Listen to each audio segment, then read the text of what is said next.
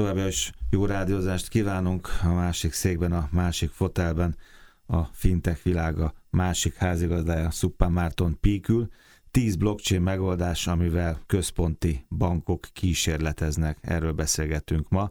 Tíz kategória, tíz lehetőség tulajdonképpen?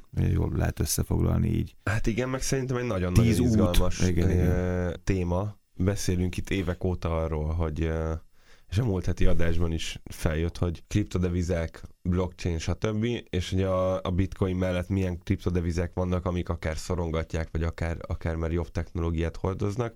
Én mindig mondtam, hogy a blockchain alapú technológiának nem is a kriptodevizák a, Tehát el a fog válni a két dolog. El igen. fog válni, el, ez már el is vált egy jó ideje, de hogy ebben sokkal több és sokkal szebb dolgok rejlenek. És hát mi lehetne szebb, mint amikor egy, egy nemzeti bank, egy központi bank, ami gyakorlatilag szabályoz egy-egy országot, vagy egy-egy régiót, az mutat jó példát is az az a szervezet, aki, aki, aki beemeli a beemeli és teszteli, illetve akár ez a szervizként szolgáltatja mm. ezeket a megoldásokat.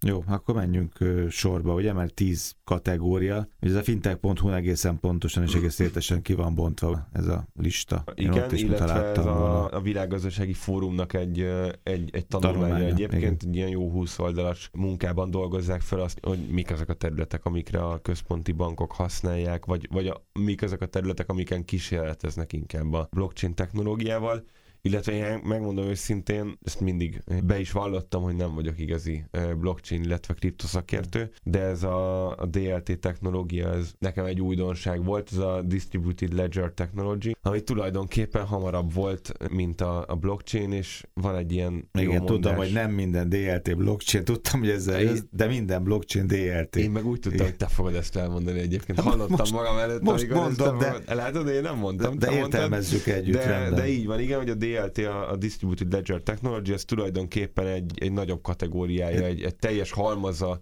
ezeknek a, a, a blokkosított, titkosított, decentralizált... A blockchain részhalmaza a DLT-nek. Így ez van. Így, így precíz, azt És hiszem. nagyon leegyszerűsítve, aztán ebben, aki nagyon szakért, az nyugodtan kössön bele, mm. és mondja el jobban, de tulajdonképpen a blockchain ez egy olyan DLT, egy olyan eh, Distributed Ledger technology alapuló adattárolás, ami a DLT az ugye blokkokba rendezi és titkosítja a, és decentralizáltan tárolja az adatot, a blockchain meg ezek mellett pluszban még egy blokkláncba is rendezi, is rendezi őket. Tehát egyik ilyen DLT blokkot a másikhoz hozzáköti, és csak úgy tudsz belenézni az egyik blokkláncba, hogy ismered az összes többi blokkláncnak is a, nem is a tartalmát, hanem a titkosítási kulcsát. Tehát egyel még biztonságosabb talán. Innentől kezdve egyébként nehezebb, meg drágább, meg, meg lassabb kezelni. Na jó, akkor menjünk sorba, vagy hát pörgessük végig ezt a tíz kategóriát. Lakossági digitális deviza, ugye? Ez az, ez az első. Az első három az, az viszonylag Végül egy pénzhelyettesítés, hasonlítani ugye? fog egymáshoz, így Igen. van. Az első kategória az konkrétan az, amikor azt mondja egy nemzeti bank, hogy eddig kibocsátott valami pénzt, dollárt, forintot, eurót, pezót, mit tudom én, akármit, de most ehelyett vagy ezek mellett elkezd, elkezd más alapon is kereskedni, és szolgáltat egy kvázi ez a service szolgáltatóként, mert hogy itt mhm. arról van szó, hogy egy bank, egy, egy központi bank, amikor azt mondja a Magyar Nemzeti Bank, hogy ő forintot ad a bankoknak, akkor ez a szervizként ad mhm. pénzt, amivel fizetni tudnak az emberek. Itt egy egyel technológiaibb szintre helyezi ezt a, az egész tevékenységet, és azt mondja, hogy ő egy ilyen DLT vagy kriptó alapon valamiféle digitális devizát ad a hétköznapi embereknek, a magánszemélyeknek, hogy ezzel, ezzel fizessék ki a tejet, kenyeret, vagy célzottan egyébként azt mondják, hogy a tejet, kenyeret fizest ki a forintoddal, de mondjuk a, az államkötvényedet azt vásárolja. Az egy, egyedi. Így van. Azt mondják ugye, hogy akkor ez olcsóbb lesz, biztonságosabb az előbb említettek miatt, ugye, meg tehát gyorsabb, olcsóbb, biztonságosabb, mint a hagyományos pénz. Hát nyilván egy csomó minden a kezelésével járóan is. Van ezzel egy csomó baj is egyébként, és nem szeretnék elmenni ilyen irányba, és nem, nem jó nyilván, és soha nem is szoktunk ebben a műsorban összeesküvés elméleteket uh-huh. gyártani, de azért én azt látom ettől a, a tíz kategóriától elvonatkoztatva, hogy lehet blockchain alapon, meg DLT alapon nagyon jó dolgokat csinálni, mondjuk egy egyenlegkezelő rendszert csinálni. Tehát meg lehet tenni azt, hogy valaki blockchain alapon csinál forint egyenleget kezelő banki rendszert, de ezt valahogy nem szeretik a szolgáltatók. Tehát amiket soroltál, ezek a hmm. dolgok, ezek így vannak, ezek a pozitívumok, hogy gyorsabb, biztonságosabb, olcsóbb, viszont úgy biztonságosabb, hogy azt sem tudja manipulálni, aki szolgáltatja. Tehát és nem lehet a szolgáltató kezéből kiesik a Hát kiesik a, egy, egy csomó lehetőség. A kurzor. Van. Így van, fogal, fogal, egy, egy, egy, egy csomó ja. lehetőségtől uh-huh. elesnek a szolgáltatók, akár legyen az egy központi bank, uh-huh. akár legyen egy, egy piaci szolgáltató. Tehát ami az előnye, azért az megjelenik akár ilyen csatolt hátrányként. Nekem érdekes, nekem nem is, hát ezt te értesz világos, ez jobban, én csak laikusként kérdezek, meg ötleteim vannak, vagy kérdéseim. Én inkább a bizalmat kérdeztem. Ez rendben van, hogy arról szól ez az egész világgazdasági fórum tanulmány, hogy a központi bankok, a nagy bankok beleállnak a blockchainbe, és különböző módon, ugye jól mondom, hasznosítják, valam, mutatnak különböző arc, arcait mutatják a blockchain lehetőségnek. Ezt a, a mi jó Dávid barátunk szokta ugye mondani, hogy azért kell még evangelizálni ehhez, azért sok Én azt gondolom, hogy egyébként ehhez nem, mert nem? hogy nem, ez a háttérben zajlik. Jó, erről semmit folyamat. nem, tehát erről ügyfél, I- így user, van. semmit Figyelj, nem tudsz. A, a, a, maga a DLT technológia az semmi más nem jelent, mint hogy nem egy fizika, bocsánat, megint akkor nem szeretném, hogy bele, belekössenek itt a szakmaiságunkba mindenféle okos emberek. Azt mondom, hogy nagy részt annyit jelent, hogy nem egy fizikai szerveren, vagy egy, egy, egy lokációban vannak tárolva az adatok, hanem decentralizáltan hmm. tárolják az adatokat. Ezért mondtad, hogy nem minden, fél hozzá. Minden, nem egy, így van, hozzá. minden egyes résztvevő, aki, aki mondjuk mondjuk tíz bank azt mondja, hogy ő részt vesz egy ilyen struktúrában, mind a tíz banknak a különböző szerverein tárolódnak ezek az adatok, és úgy van titkosítva, hogy akkor fér hozzá valaki, hogyha már mind a másik kilenc akarja. Ennek rengeteg, rengeteg egyéb előnye van, és ez nem jelent igazából semmit felhasználói szinten, olyat, amit éreznénk a bőrünkön, maximum az, hogy biztonságosabb lesz. Tehát gondolj bele ebbe, hogy azt mondod, hogy te szeretnél eltárolni, mondjuk szeretnéd a fintek világadást föltölteni valahova, föltöltöd egy szerverre, föltöltöd a, a Trendefemnek a szerverére, a Trendefem szerver terme bajba kerül, ellopják, rázuhan egy repülő, akármi. Hát akkor beszívtuk, mert nem lesz adás, és nem tudjuk podcastbe föltenni ezt a mai adásunkat. Viszont, hogy decentralizáltan tároljuk, mondjuk 6-8 különböző, különböző szerveren, helyen. akkor itt bármilyen katasztrófa megtörténhet, ne történjen, hmm. de már bármi megtörténhet. Az összes többi helyen ez megvan és visszafejthető, csak annyit kell tudnod, hogy tudsz egy kódot, amivel vissza tudod fejteni, és azt mondod, hogy igen, te jogosult vagy ennek a lekérdezésére. Tehát tulajdonképpen a, a, a blockchain technológia, pláne a, a, a DLT technológia semmi másról nem szól, mint arról, hogy az adataidat nem egy lokális fizikai vagy, vagy cloud hanem szétspricceled mindenhol a világban, mm. és mindig hozzá tudsz férni, csak egy kicsit titkosabb módon, mint ahogy, mm. uh, ahogy egyébként hozzáférnél.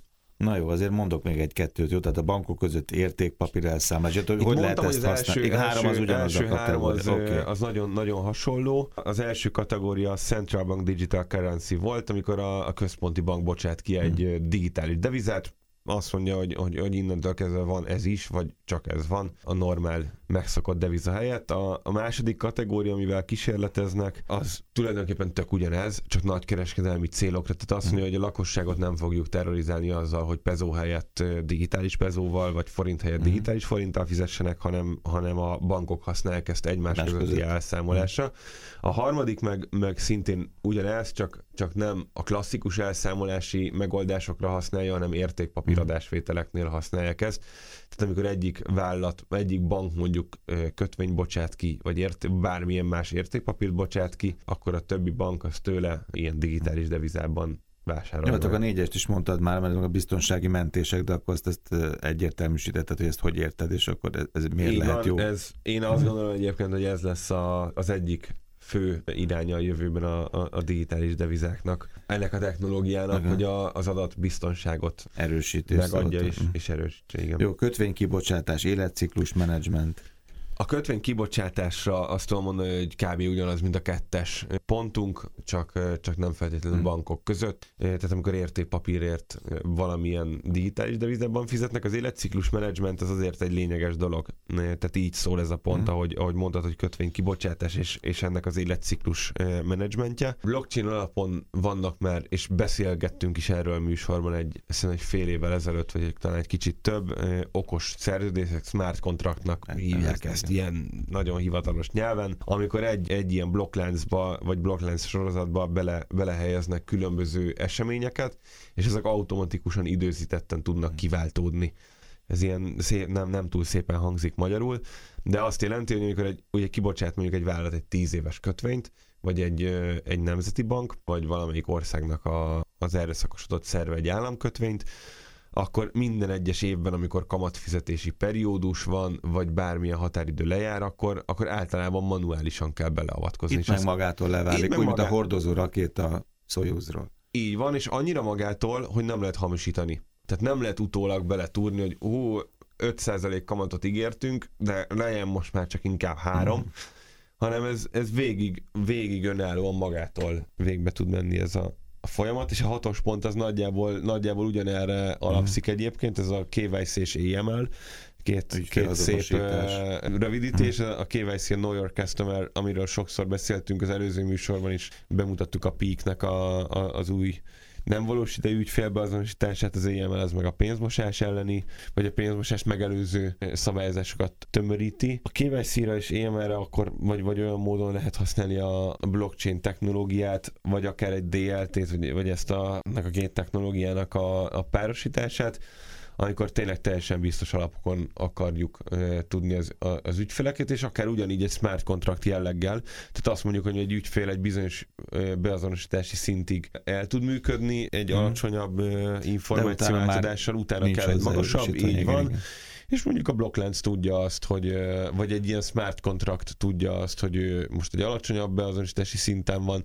amikor eléri a magasabbat, akkor, akkor pedig automatikusan feloldja, és nem lehet belenyúlni úgy, hogy na, ez az ügyfél ugyan nem, nem, nem azonosította be magát, de adjuk meg neki a magasabb beazonosítási szintet, stb., hanem egy teljes zárt körben ott tud lenni az ügyfél. Mondtad, hogy nemzeti bankok, és te ez látszik, hogy a brazilok, Hongkong, kelet-karibi központi igen, bank, a, francia a, a fintech.hu az összes, igen, igen. Össze, mind, mind, külön, a, mind a tíz kategóriát a, különbö, a világ különböző a pozitívumait és, a, és hogy kik, kik gyakorolják ezt. Ami nem tudom, hogy megfigyelted, de, Európa nagyon kevés nem, nem, helyen van. Itt talán az utolsó pontban, amiről nem is beszélnek, mert egy borzasztó bonyolult mm. és, és unalmas téma, a SEPA átutalásoknak a küldőfogadó beazonosítására használja maga a SEPA központ. Ez a francia nemzeti bank vagy francia központi bank vezette be, de ezen kívül most, ahogy én itt végigfutom Itt is lehet egy jó pofa térképet csinálni, csak azért, hogy a múltkor volt a fintech. Hát és Európa az jó, Igen, jó, jó, sötét lenne. Jó, sötét lenne. Jó, információ, adatcsere, kereskedelmi finanszírozás, készpénz,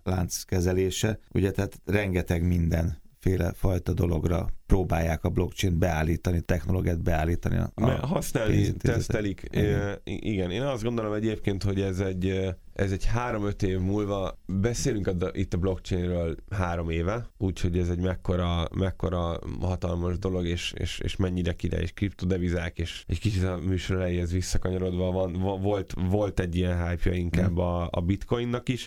Én szerintem egy, egy három-öt év múlvára a blockchain technológiáról nem fogunk beszélni, ugyanúgy, mint hogy nem beszélünk ma arról, hogy a, a, a, a Google Cloud-ba föl tudod tölteni igen. a doksidat, mert mm-hmm. ez lehet, hogy öt évvel mm-hmm. ezelőtt egy nagy dolog volt, hogy nem a laptopodon tároltál nem, valamit arra felülve. a gyakorlatba. Bele fog épülni a gyakorlatba, és, és, és így bele homályosodik a hétköznapjainkba. Szuper Márton Pik, jövő találkozunk.